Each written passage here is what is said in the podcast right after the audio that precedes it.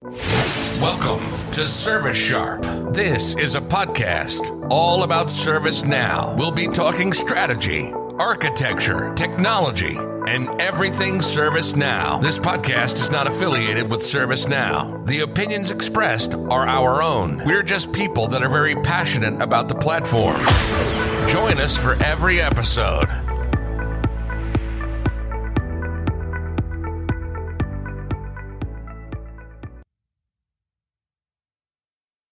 All right, this is Jason Gibson back with Service Sharp.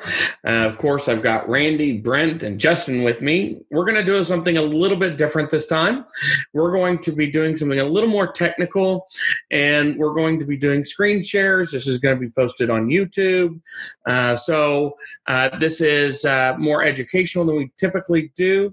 Uh, you'll actually be able to learn something, and unless, except for us rambling on when we do. Um, but uh, Justin, um, Brent, uh, Randy, would you guys uh, say hi real quick and we can get started? Hi, real quick. Hello. Hi. this is the best start we've ever had. My name is Justin Claspel. I've been working with ServiceNow for five years, I believe. Yeah. We're coming up on five now.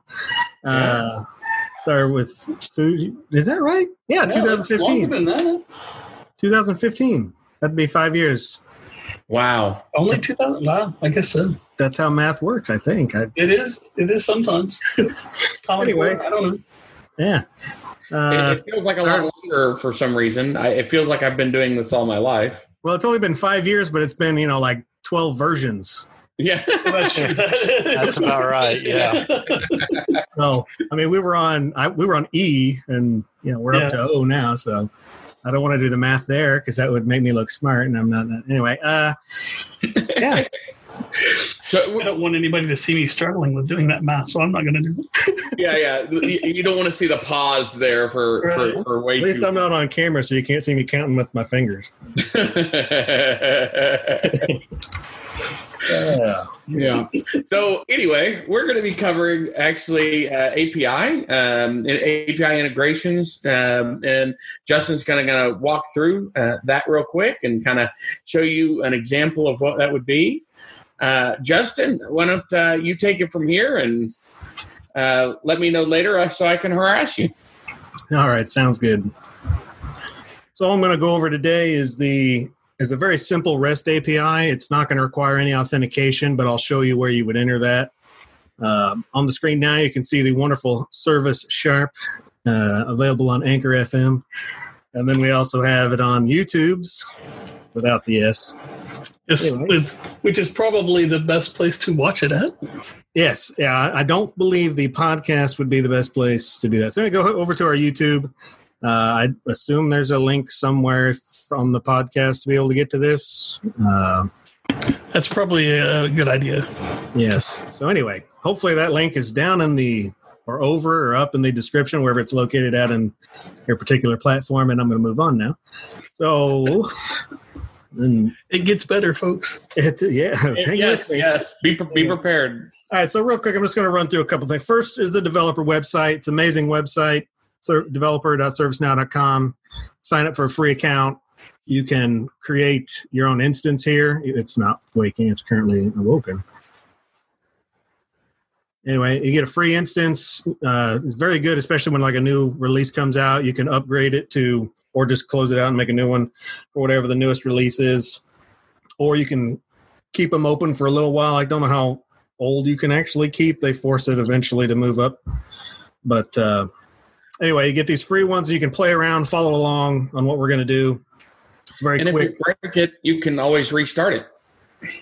Yeah, yeah. If you ever mess up, you've got all sorts of. You can play with plugins. Uh, you can add demo data, remove demo data, reset and wipe. Uh, there's the upgrade, although there's nothing to upgrade it to. So I don't. Anyway, yeah, great website, and they also have these little learning plans you can take. Uh, every every release, they update them so it'll look like you've never done anything. So if I went into one of these, they'd be empty. But uh, depending on where you're starting at, these have some excellent excellent courses that you can take.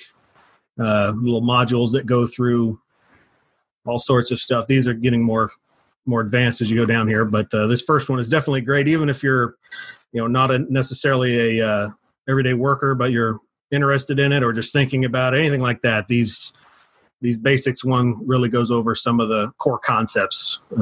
Uh, so anyway, highly recommend you do it.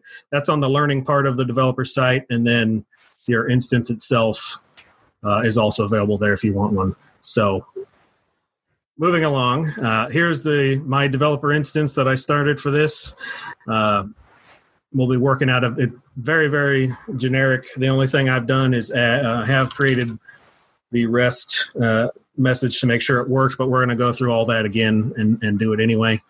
Uh, and this is the example API I'm using. Uh, I have no idea who who made this, but they uh, it's a free one you can make or that you can consume rather. Sorry. Uh, so con- thanks to this person. Uh, props to them. But anyway, it's a wonderful API. It just has very basic Get. I'm not going to show how to do post, put, or delete.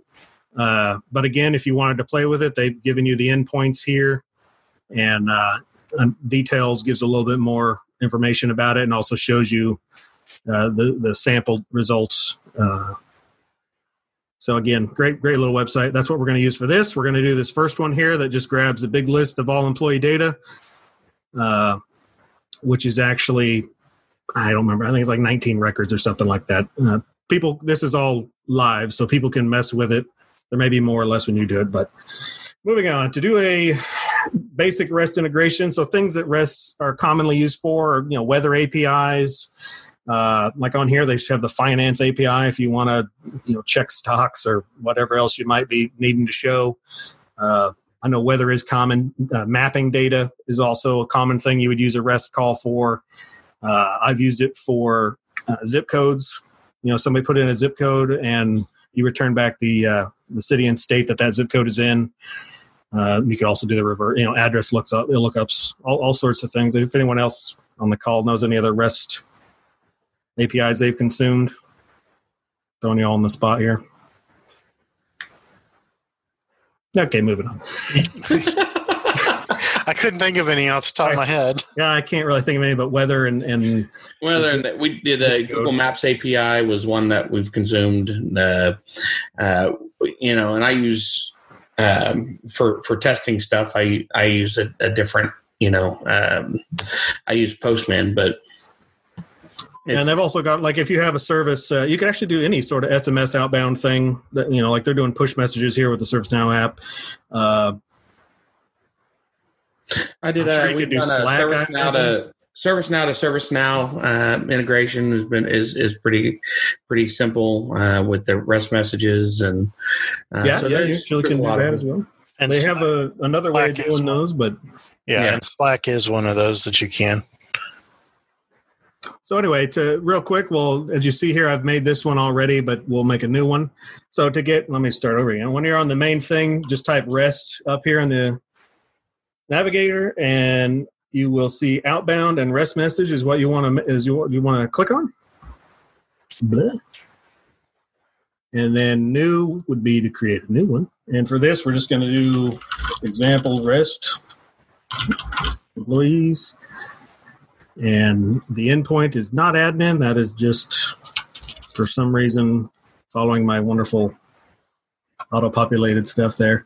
Uh, but the endpoint uh, for here is what they're calling the full route. So you would take this, copy it, and then paste it in there. Uh, if you wanted to make this multi-purpose, because all of these APIs go off API slash V1, that might be a better uh, a better way to do it would be to do this, and then you can have multiple calls that do each of those. But well, and, and that particular one has to be V1, which is version. The V1 indicates the version. Um, V1, V2. If you leave it blank, though, you'll get whatever the most current version is. So I think that's uh, something that we we like to do occasionally. Yeah, when you're when you're talking to ServiceNow, you definitely that's an optional. Uh, some APIs that may not be optional. I have not tried this particular one to see if you can leave out the versions. Uh, but ServiceNow definitely does it that way. Uh, they do that so that if you do use, let's say, version one, uh, if we ever change it, you still have version one, and so your integration with us does not break, type of thing. So uh, it's pretty common, like Jason said, for you to be able to leave that out. But Uh, on this one, we're going to leave this way. And we're having no authentication. This again would be if you have basic or OAuth. Uh, you can, if you choose basic, which is basically like username password, and you just pass it, uh, and then you can create your own or, or use the built-in one. This is the easiest way I think to make the authentications is to choose it and then click the uh, the search there, and then click new from this page instead of trying to find it over here in the navigator. Uh, there's several different types of authentic, uh, authentication uh, things you can credentials you can make, and sometimes it's not. It doesn't create the right type. But if you do it through here by choosing base, it already has all that assigned. So anyway, uh, if you're doing one that does require authentication of some sort, you would you would make it here. Mutual authentication. Uh, I've never used that, but authenticate. So it, it, can only be mutual authentication can only only be used through the mid server as well. So it, and it, it it can work. It's basically like sending it back. You authenticate, then it authenticates, and so. Anyway, uh, that'd be something to, to play with if you need it. But I've only ever had to use Basic, and OAuth I had to use for a Microsoft Intunes integration once. Um, but moving on, here's where you would put your headers. This particular uh, API does not actually require any headers to be passed, but some will require you to pass, you know, like uh, format and then JSON is how they'd want it labeled. And so this is where you would put your header. Uh, again, this would be on whatever API documentation you have. So if it's like a Google API, they will tell you what request headers you need, and this is where you would fill those out. Uh, we don't need any for this, so I'm just going to leave that blank. Uh, and then and these are just strings. They're not, you know, there's no. If you put a number, it's still just a string. Just throwing that out there. And then I like to save it instead of submit because that way I stay on my page. So right click up there and save. And as you can see, we now have methods. You have a default get, which is automatically going to pull whatever you had as the endpoint. So we'll click on that. And as you can see, it's already got that filled in. Uh, we, again, you're allowed to inherit if for example, on this one, there was the uh, there's post and put and delete. Those are possibly going to use different accounts. Uh, so you may have to again specify a different uh, authentication type here, or you can just inherit. Uh, here again is your option to to add the request headers and query parameters. Query parameters are like up here in the address bar. Anything after this little question mark, you know, URI, is a is one of them, and then sysrest message would be this right here would be the value. So just to give you an idea what a query, parameter is, uh, they're just a little well, they're query parameters. I don't really know how else to word that. But anyway, anything after the question mark and before an equal sign. And then after this, it's going to be uh, an ampersand wherever the next one would be in there that I can't find. So who cares? Uh, and then and, and the neat thing about these, uh, so here I'll show you up here. You can you can actually do variables in your endpoints or your headers and query parameters. And to do those, you just do uh, you just do that, which would be a dollar sign curly bracket, and then whatever you want the variable to be named, and then in curly bracket.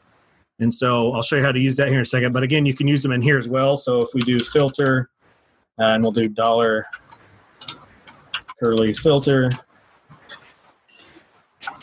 And then we're going to go ahead and save this again.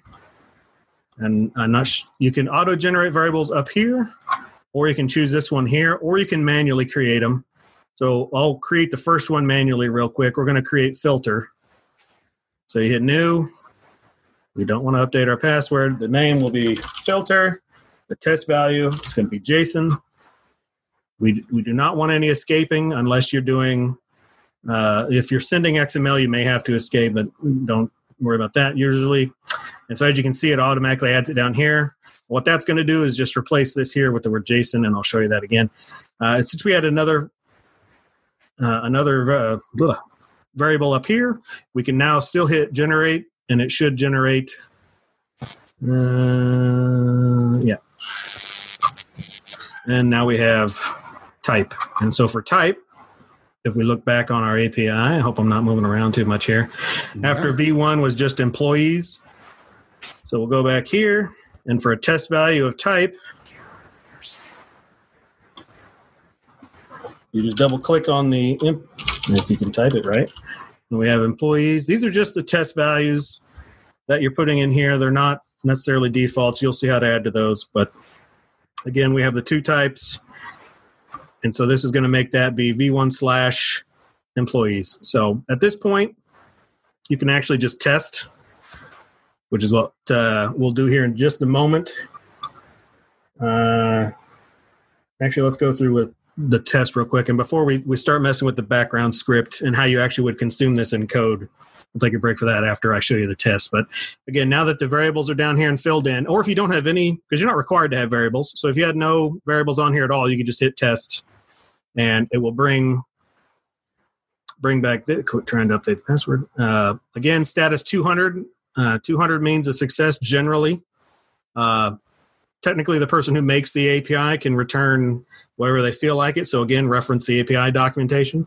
Uh, but most commonly, 200 means it's a it's a success, and a like a 401 and a 403, I believe, are generally account issues, whether it be permission or password. 500 and 400 are usually uh, either you have a malform uh, syntax on sending it or the server side something messed up. 500 is generally something on the server side but it can still be you messing up the query as well.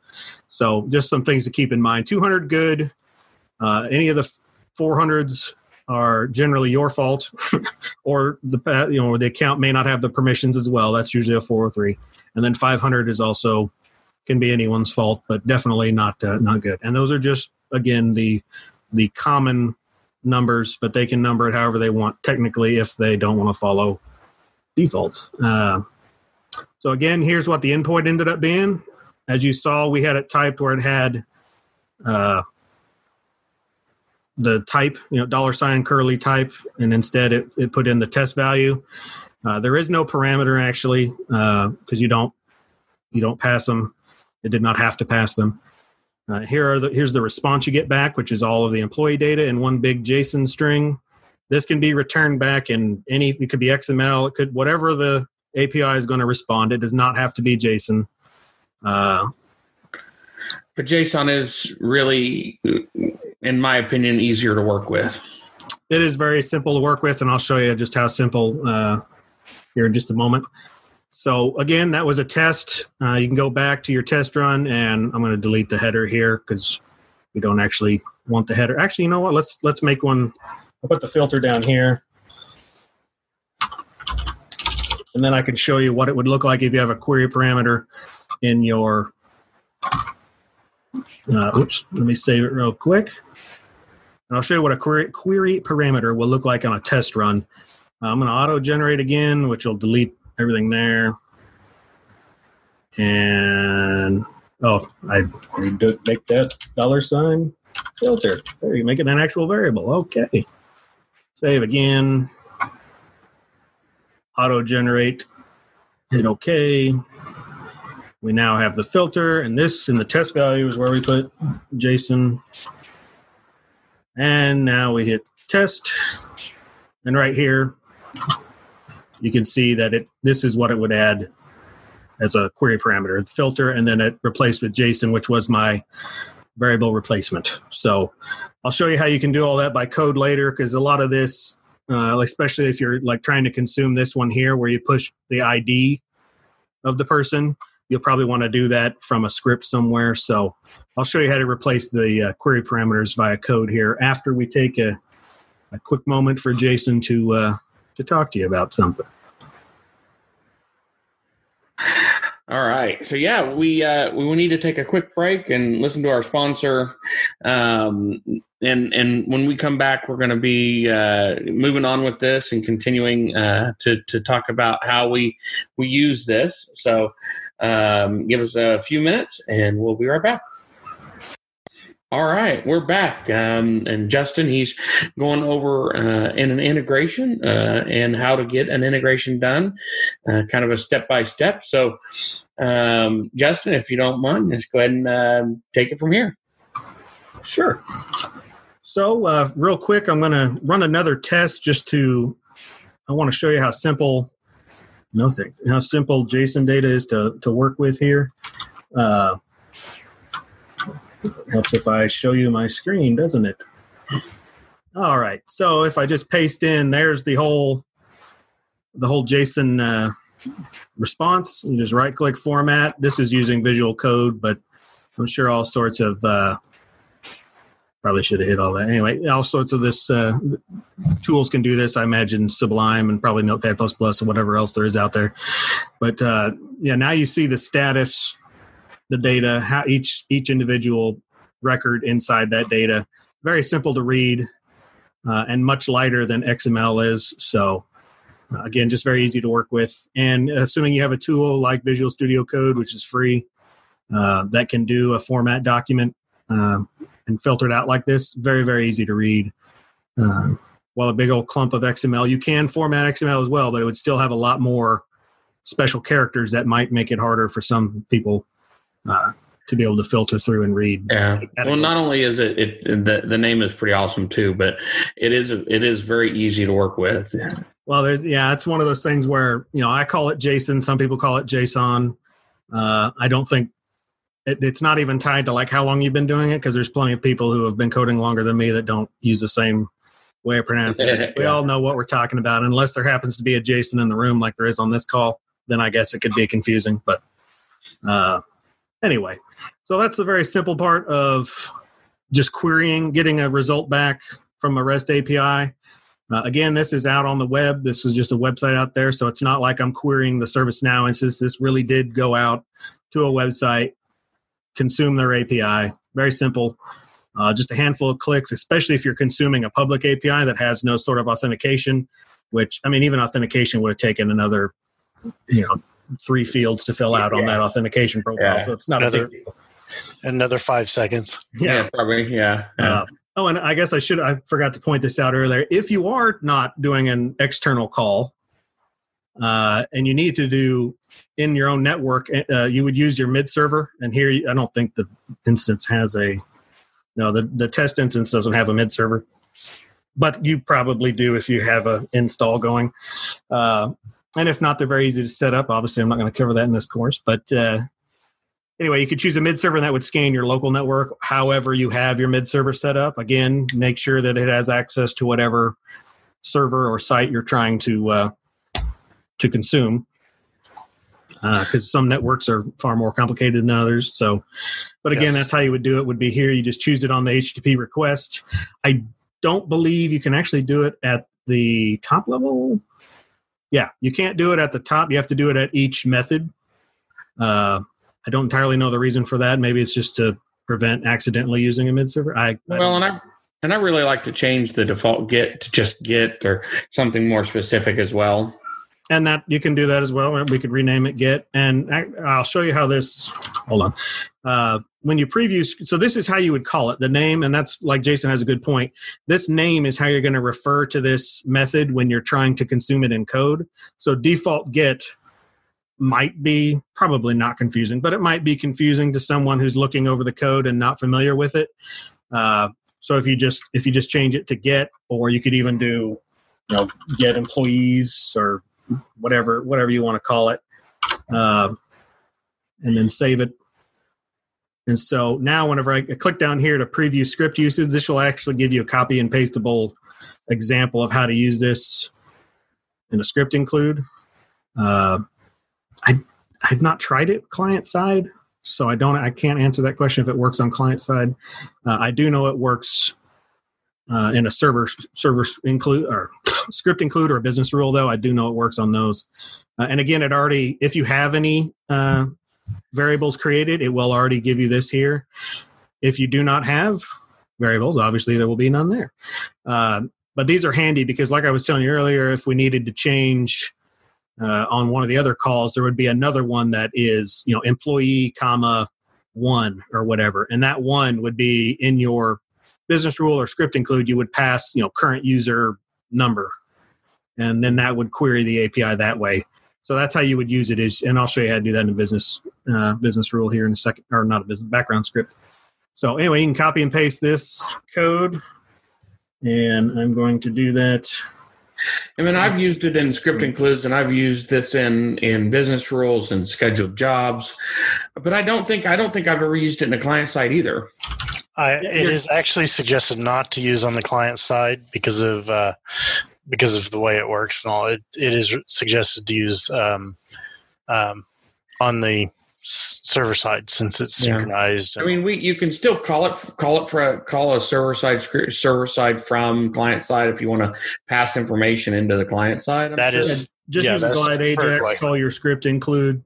Yeah. I mean, that's the way I would do it. Just to another level of removing that from the user anyway, Mhm. because they, if it is available to do on client side, they could technically manipulate the the JavaScript of that code if they were smart enough, I guess, to try to do that. I, again, I'm not not so sure how well it would work in a client side script, but uh, well, it- ServiceNow and it- recommends not doing it client side. So. yeah.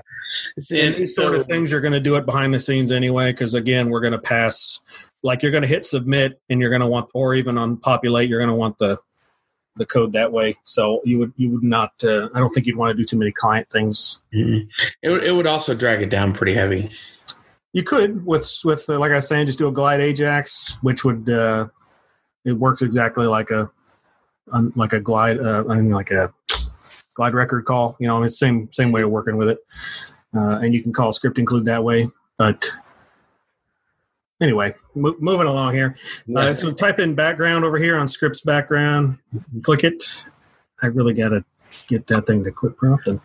And then the code from earlier if you just paste it in here you're actually going to get nothing if you hit the run because you're not telling it to print.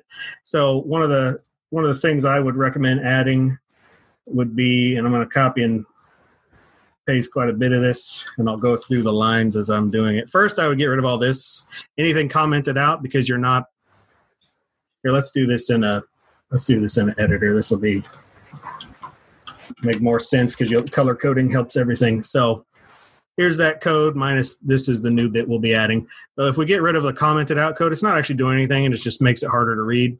So let's uh although as again it tells you if you want to override your authentication you could do so here. Same thing with a mid server you could specify it here uh, and then if you want to do any eccq stuff which is events mostly it's uh, a thing a way of working with your mid server as well. I don't uh, never mess with those but apparently there's a way you can do that in there as well and it describes it. So what i would do uh, here's the base code that came with whenever i hit that everything minus the uh, commented out code. What i'm going to add here is i'm going to parse using the json json whatever uh, that's built in javascript. So we will parse the response body which is here. We will then turn that into this ob- uh, this variable which is actually an object now. And dot data and as you saw a minute ago here's data. So Mhm. this all this is all an object now. So first level is that. And these are the next two. I can do status or data as we're uh, as we're choosing here. Data is going into this variable which is still going to be a, a, an array of objects. Uh, and then you have status which status will be success at least hopefully. That's what we want it to say when it returns back. And we're not actually going to grab any of these i don't i don't think i do. No i'm, then I'm just grabbing the length of it of just the employee data which again is the dot data. So that'll count all of these that are in the uh, in the data property there so. And then we're just going to pass them out into gs.print which is how you get things to show on a background script uh, if you actually want to view them and well, yeah. So basically, it, without doing a gs.print, it's not going to have anything. You're not going to know what happened. yeah it's just going to be whoop, um, it's just going to return like i had here a moment ago where it's just empty Yeah. you don't know if it's a success or a fail if it's a failure a really bad failure you could look There'll be an error in the script. Is what it would show if there was a a big problem. yeah if you have a typo actually it would it would tell you about a typo so let's leave off something that would actually there we go. Now it's telling you hey missing the uh in parenthesis it doesn't point you necessarily there. It doesn't say line 18 which it's not line 18 because it's line 18 technically the first time it recognizes the error is after all of that. Uh, but anyway at least you Well, know. and I like to do the background script to try and start to kind of build and test things before I put them in the business rules. Oh, for sure. Yeah, I, that, I do everything out of a background script first. Uh, I even do business rules out of background scripts if they're working with the current variable Mhm. uh, or current object and whatever, because you can mimic it. And I, I guess I can show that another time how I mimic the current record. That way I can still do like current dot number, current dot name. I can still test all that stuff without having to have a current, like doing it in the business rule. I can all do it in a background script. right. Yeah. Right. Yep. But anyway, so if I run this, as you can see, the static. You know, let me see if I can squeeze the code here at the bottom. Uh, so the, here's the results, which is this one here, and I. That's going to be awesome. If, don't click, Justin. Uh, the slash r slash n is why it does a new line. Uh, that's return and the new line. Uh, so status 200 is status, and then we pass the variable 200. Blah blah blah. There's the body, which uh, is right here, and then of course the response body, and then we print it out a little bit nicer way to read it here, where it's just the status, and then we put the code number itself. Mhm. And this one here, HTTP status, is actually a built-in.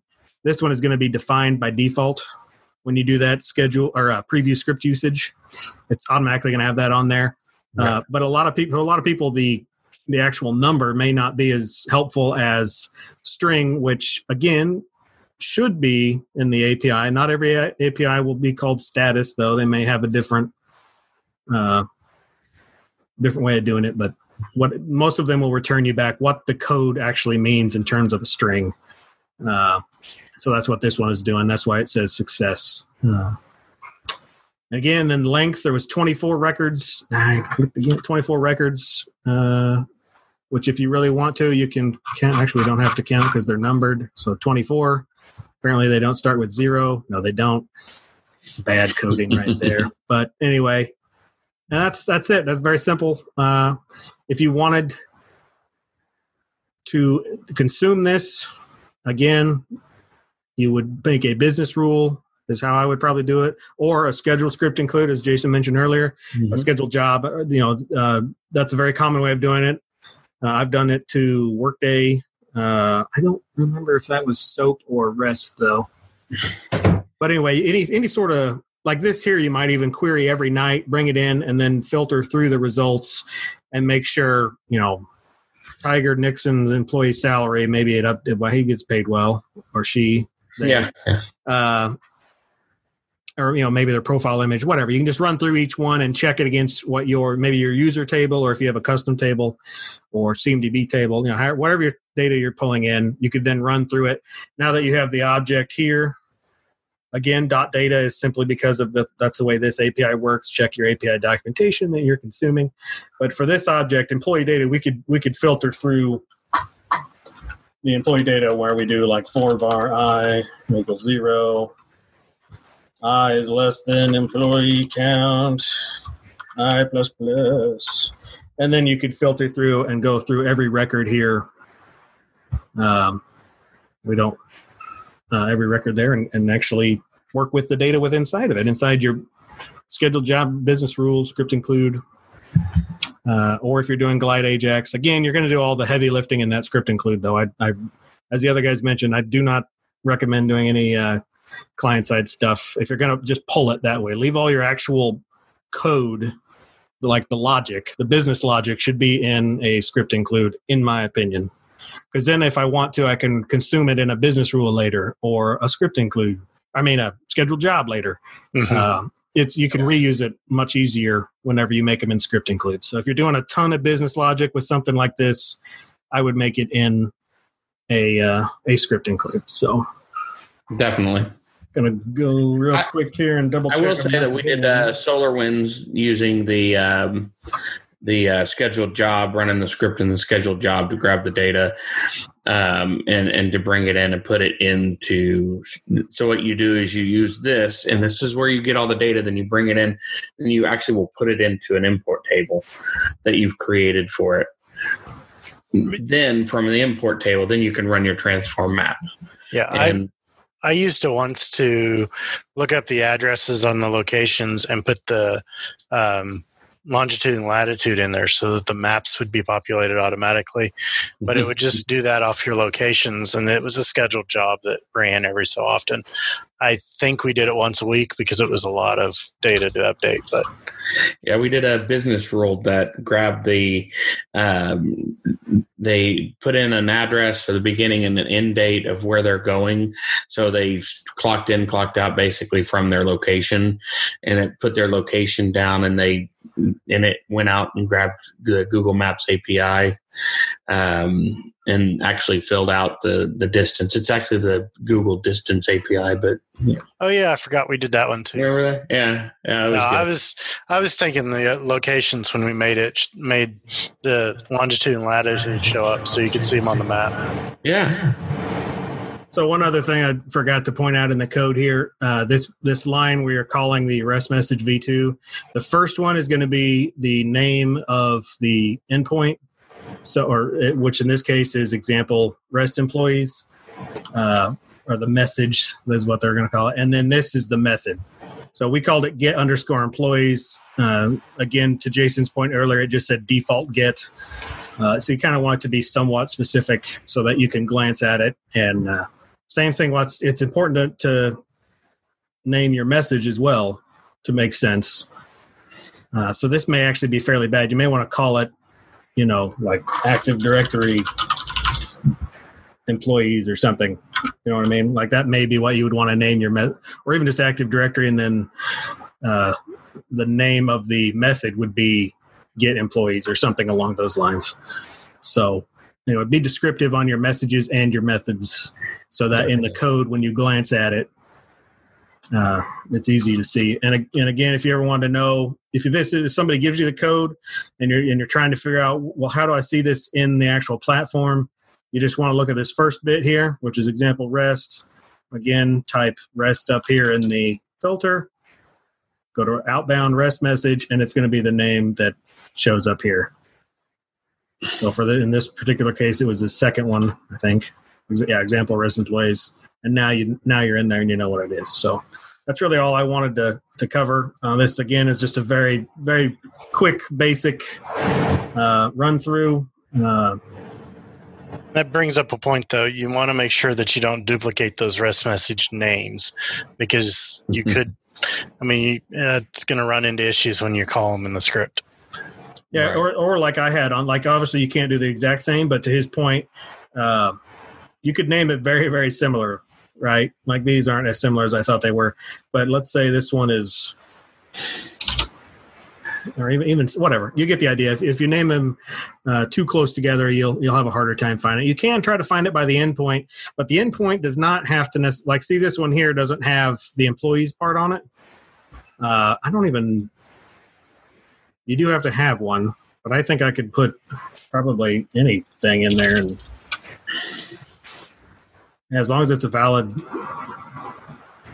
yeah, valid URL, it doesn't actually have to match any of your method. Which the method, as you can see down here, is still uh, is still the API.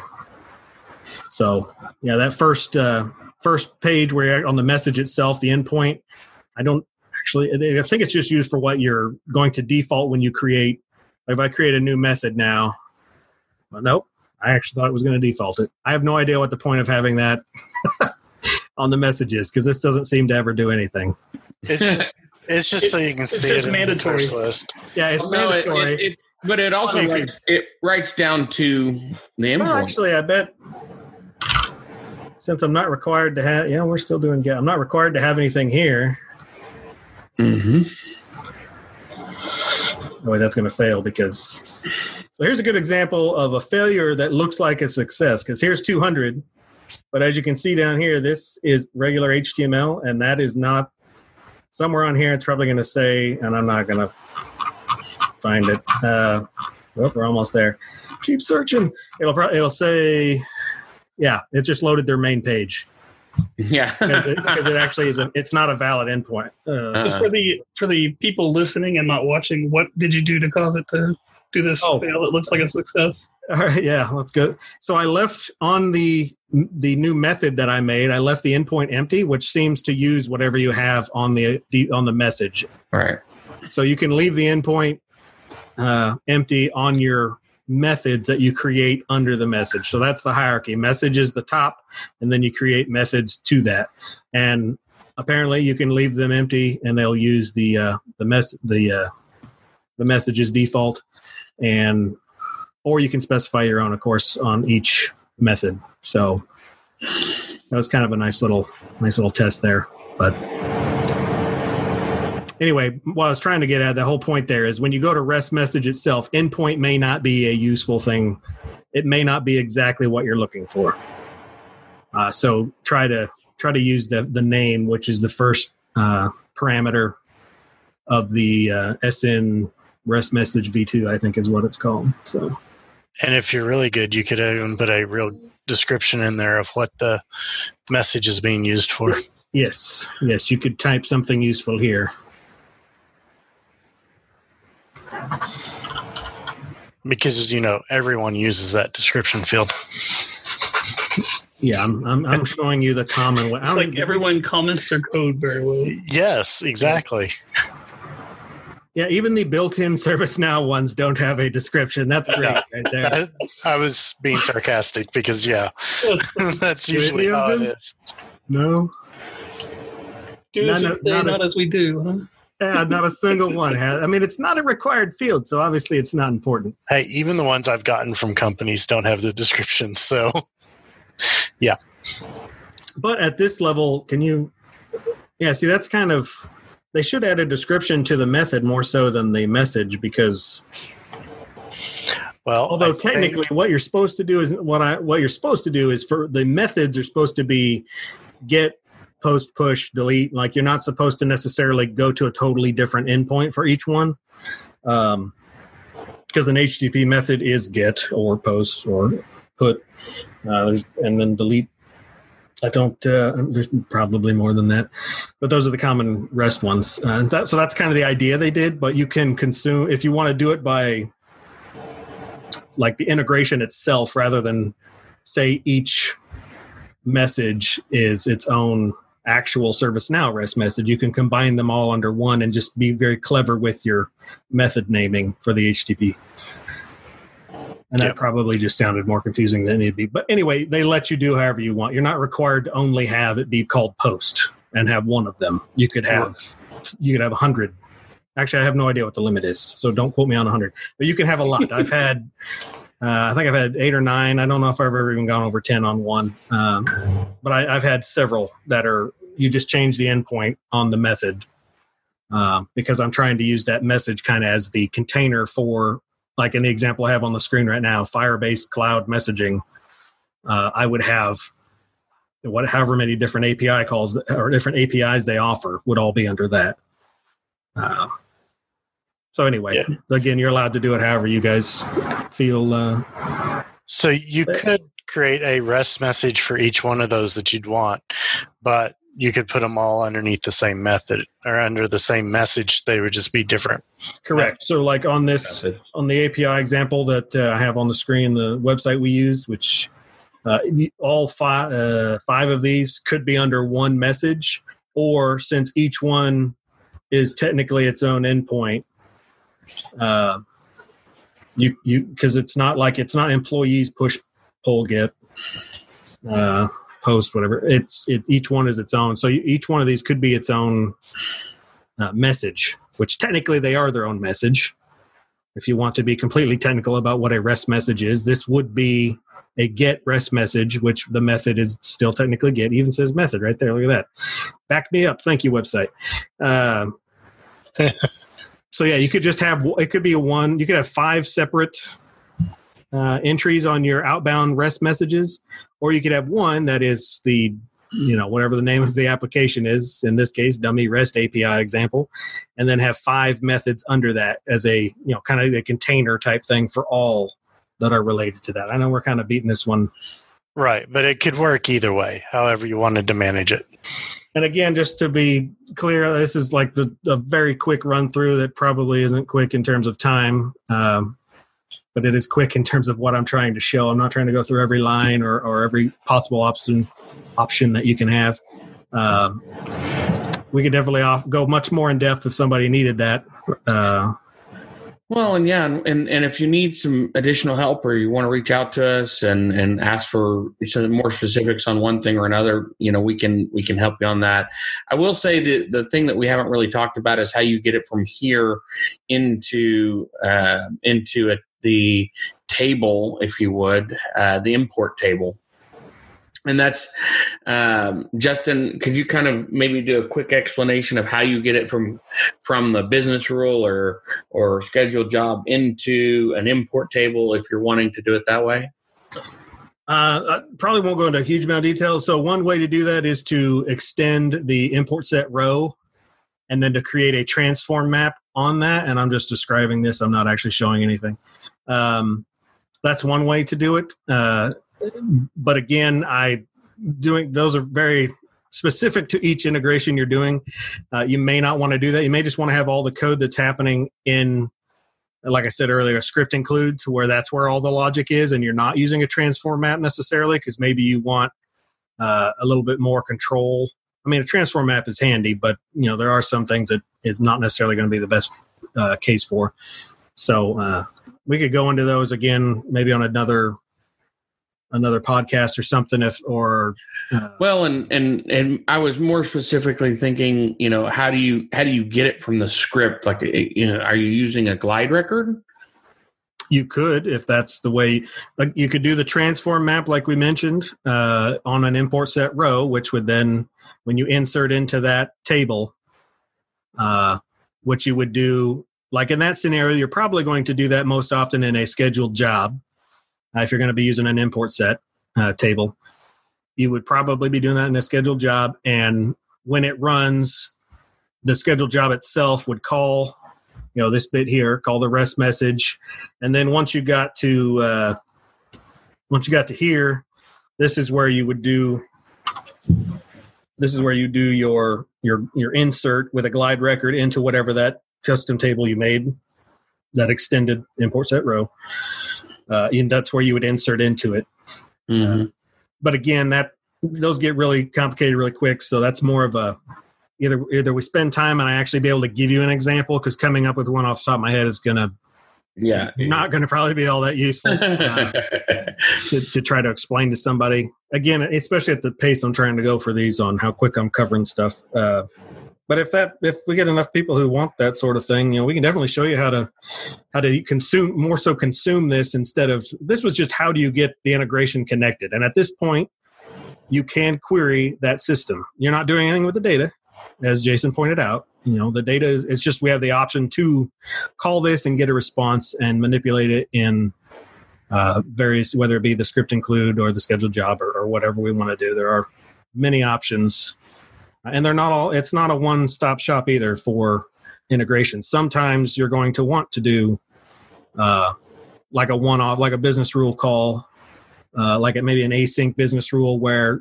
you know you have a new user record gets added to the sys user table. You create a business rule that's then going to query your your employee system which would you know in the example here it's going to be the one that you're allowed to pass an id to. And then we get that single employee's data back and then you update whatever your sys user table is with said data. You know, that'd be that's a decent example of a way to use this in a business rule, uh, and it is a you know that's a good way to to do that. Um, like I, have worked with UltiPro before. Uh, they don't have a REST API, so I guess I should, I should take that back. But I mean that that is a system that you could uh, a system similar to that where they're like a web based HR portal where your HR folks do the the onboarding if you're not using ServiceNow, which there are options for that as well. Call Sharpstone. I'm sure we're able to help if you'd like that. Um, but anyway, yeah, you could uh, you can consume the data that way on a one to one type of thing. But a lot of it has to well, do, and and the reason why you look online and you don't see a lot of stuff about integrations is uh, is because everything is different. You know, when you're talking about integrations, if you understand how things work similar to this, now you know how things get connected. But each system that you're going to connect to is a little different, so there isn't any cookie cutter answer. Mm. Um, right. But, I mean, we we have one that uh, is triggered by workflow, and it goes out to the uh, VM um, environment like vCenter. Actually, it's a, a, tool that they use that connects to our vCenter, and it uh, uh, checks the status of virtual servers, and then comes back and updates a, a catalog item with that and uh, stuff like that. So it can be used in so many different ways and use that data in so many different ways. And a lot of these are not hard, especially if it's a REST. Uh, REST calls are probably one of the, again, assuming there's decent uh, support by the endpoint API or documentation, you know, uh, which is the type of support. Anyway, uh, as long as it's got decent documentation, it should not be hard to at least get it set up. Now, manipulating the data to be what you want it to be, that can be more time consuming because uh, yep. we, as we all know, uh, no no two people type even my name the same way. Uh, so trying to trying to correct for user yeah. Ingenuity is what i don't type my own name the same way every time. Um, but whenever you're doing rest calls into servicenow have you used the rest explorer? I've only time i've used so that's that's more of an outbound. Oh, that's what i meant. I mean, but you can also use it to get the uh, what if you're like in the if someone else is trying to do rest calls or posts back into your system they can use this to get what ServiceNow's would be. Yeah, is what I was trying to. Yeah, it's a great. To. So I don't. If you can see the screen, I, I went through that really quick. Like, but this is a great way to just it'll build out. Uh, you can build it out however you want here. I don't. What am I doing? I'm retrieving records from incident. Uh, yep. I limited it to one. Let's do ten. Uh, and then you get the response back. Here's the actual data and you could if so, if you're working with somebody here so this tells you everything you would need to know. Remember i said headers earlier? Here's the headers. They want an accept header they want a content type and the x user token. Uh, right. so you would need to pass those. And then if you wanted to see this you get ServiceNow script if you're in ServiceNow wanting to talk to like another instance on a one-off you can click that and it'll show you the script on how to do that. Uh, or if you're here's javascript you know uh, this would be if you're not in ServiceNow, but let's say your mobile app or whatever is trying to get data from your ServiceNow instance, you could do that with here's here's a JavaScript example, or like I said, in PowerShell. Uh, it gives you the code just right there that you can copy paste and and try it out. That's a really slick feature. Yes, well, exceptionally yeah, helpful, especially because these are you know very common for integration. Like I've done a lot of PowerShell integrations. It's kind of yeah. like the perfect middleman whenever you have two systems that could talk, but either there's a knowledge gap or support. I mentioned earlier about the support problem. Uh, you know, like we have an SAP one that I was working on recently that there was no SME or no expert that we could get a hold of to help us with, uh, and I didn't have access. No one on my team had access into the actual SAP instance, so we ended up using PowerShell to do a bunch of XML calls because they simply have. Uh, we had no support to be able to figure out how to actually get you know like what username how to do it uh Work what you got. yeah sometimes you have to do what you have to do to get yeah. get the stuff in well, and has a lot of nice modules so yes. you may not even depending on what like active directory you don't even have to do anything fancy uh not granted right. active directory is yep. pretty well supported by service yeah. but uh, if you had to perl and python for the linux boxes out there that people uh, curl as well curl's very common one for Linux. Well, I mean, you got to remember that when you're talking about a Git, uh, Git, the only thing really required is the accept header. But if you're looking about at a post or a, or a put or a patch or a delete, you're going to have to do both accept and content type. Uh, is what ServiceNow requires, and and so if you don't know all that stuff, you click on one of these scripts and it tells you everything. I mean, that's the beauty of this is that right. you have to know you know, what I just told you, I know, but I, I didn't need to know that because I could just click on that script and get it. So that does help you along the way. So if you're not a hardcore, um, you know, developer or you're not somebody who is really experienced in doing API calls or doing integrations, you know, the reality is this does help you if you're from an external system, but an internal system uh, or from from internally or to pull from an external source is a little more difficult. Uh, yes, this is mainly if you're trying to do uh, pulls or um, yeah pulls or pushes from somewhere into here it'll help with those that side because you you've already set up the ServiceNow side that way you can go back and forth Well, and there's a there's a jillion ways to do this. I mean, you've got to, to bring in data. I've I've been working with SCCM recently, and they have that built-in integration. But there were fields and values and things that we needed that weren't included in it. Well, it's just the it's it's a data source with it is a a, um, a JDBC connection with a SQL statement, and, and if you can do those things, it's very easy to set up an integration or expand an integration that ServiceNow already has to encapsulate more stuff. That's great. There's all sorts of internal, external. I think we haven't even covered SOAP. Uh, it's another common one that works similarly, kind of, uh, to the way REST does. yeah I really sold that one, didn't I? Similarly, you did. kind of. uh, What do you think So- is more stable, though? I mean, honestly, uh, the the if I'm working with secure data, I want SOAP. If I'm working with just retrieving, if I'm working with something that I don't have to have, not not security, I wouldn't. I mean, they're both. Well, they're not both as secure. To me, SOAP is just a better option if you want to make sure everything is exactly the way it needs to be. SOAP is not a very forgiving. Uh, uh, I'm going to say language, but that's not the right terminology there. Uh, way of doing it. yeah, I can't think of the way. To, to- anyway, Soap, But, uh, soap is more precise. Yeah, it's very precise. Uh, and REST, you you have a, a lot more leeway. It's all just strings. There's no real format requirement. Like you can probably put them in whatever order you want, uh, like on the query parameters. You know, like it can, you can get very unclean. Is uh, it's so dirty. Uh, but it's but it's uh, it is a if if you're not if you're not worried about uh you know I, I mean i see this rest messages and i see that it's as secure as anything else that's in service now yeah, I mean, again, you're doing everything over HTTPS anyway. So unless somebody's uh, you know in your network already on that computer, and then at that point, you know, good luck. I guess. I mean, they've already won if they've gotten there already. So. Yeah. Uh, SOAP again, it's just it's more of a defined protocol. Hey, there we go. Uh, than than what I'm going to say. But again, neither one is like better than the other for all situations. Some things don't offer SOAP. Some things don't offer REST. Like I said earlier, the UltiPro they don't offer.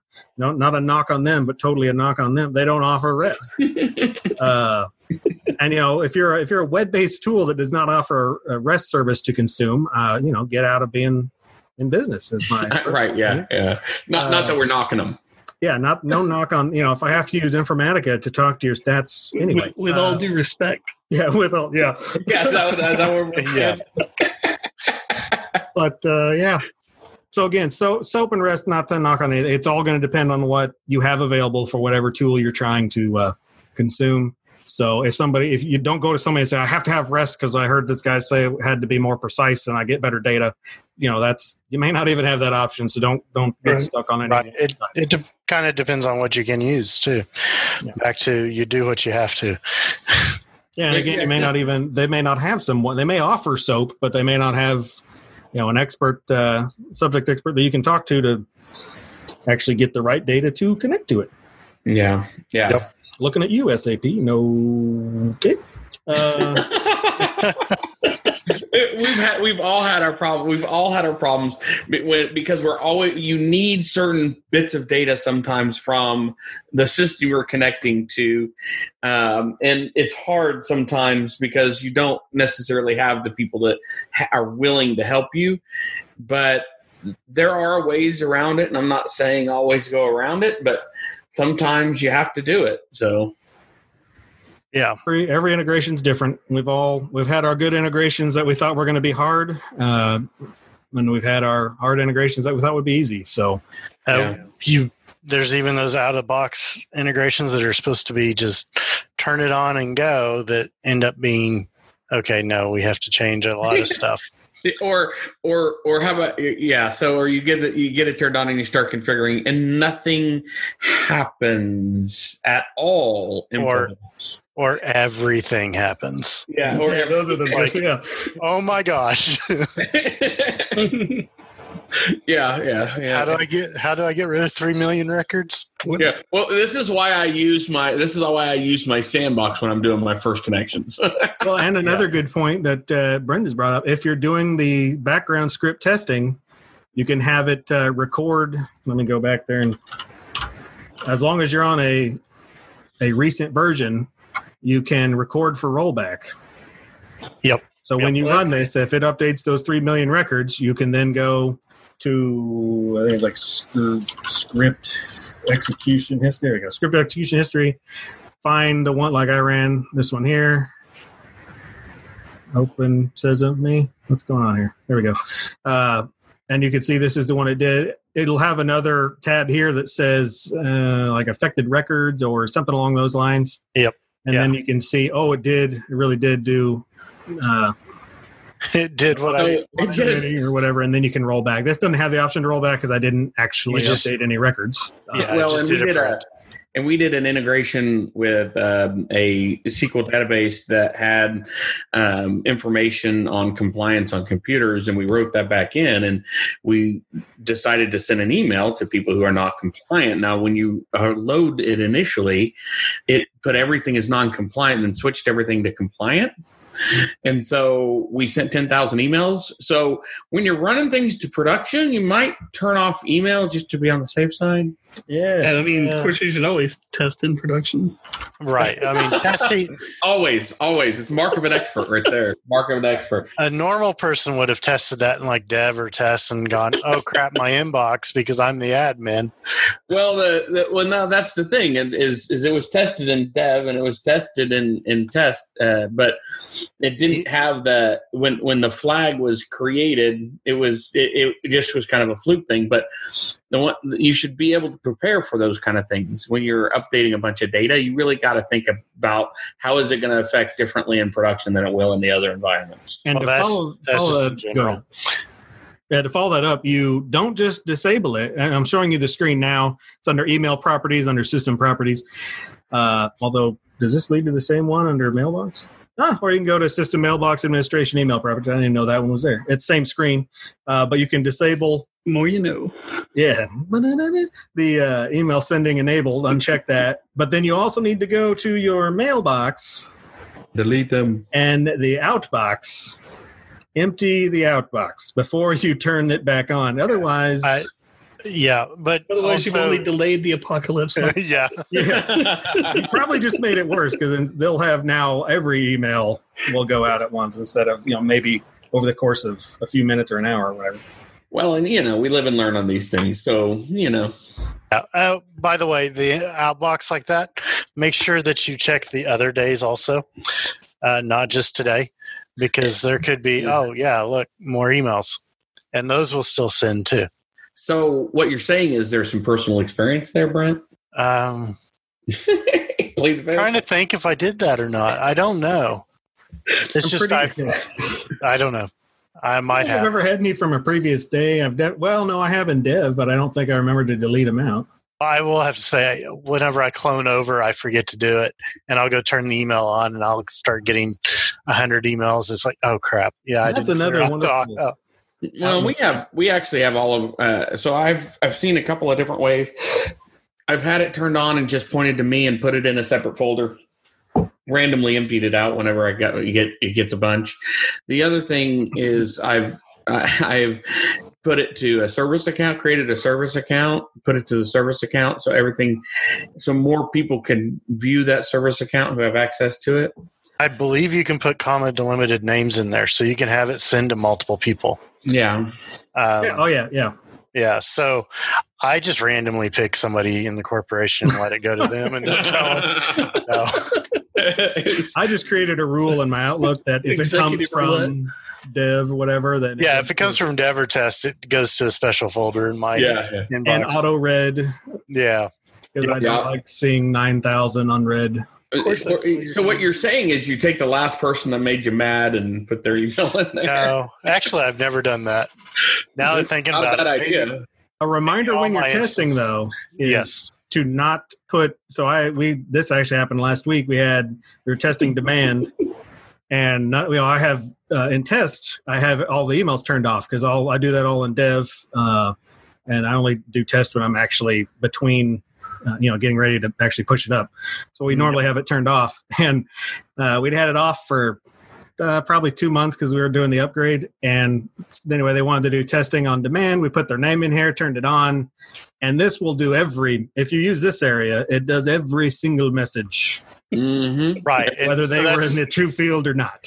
Everything and- Awesome. and uh, clean out your outbox before you turn that on or your yeah your outbox because that's what happens to me is those come across when i forget to clear it out yeah. so And when you have an actual instance, you will have a lot of emails you didn't even realize were being created yes from just random.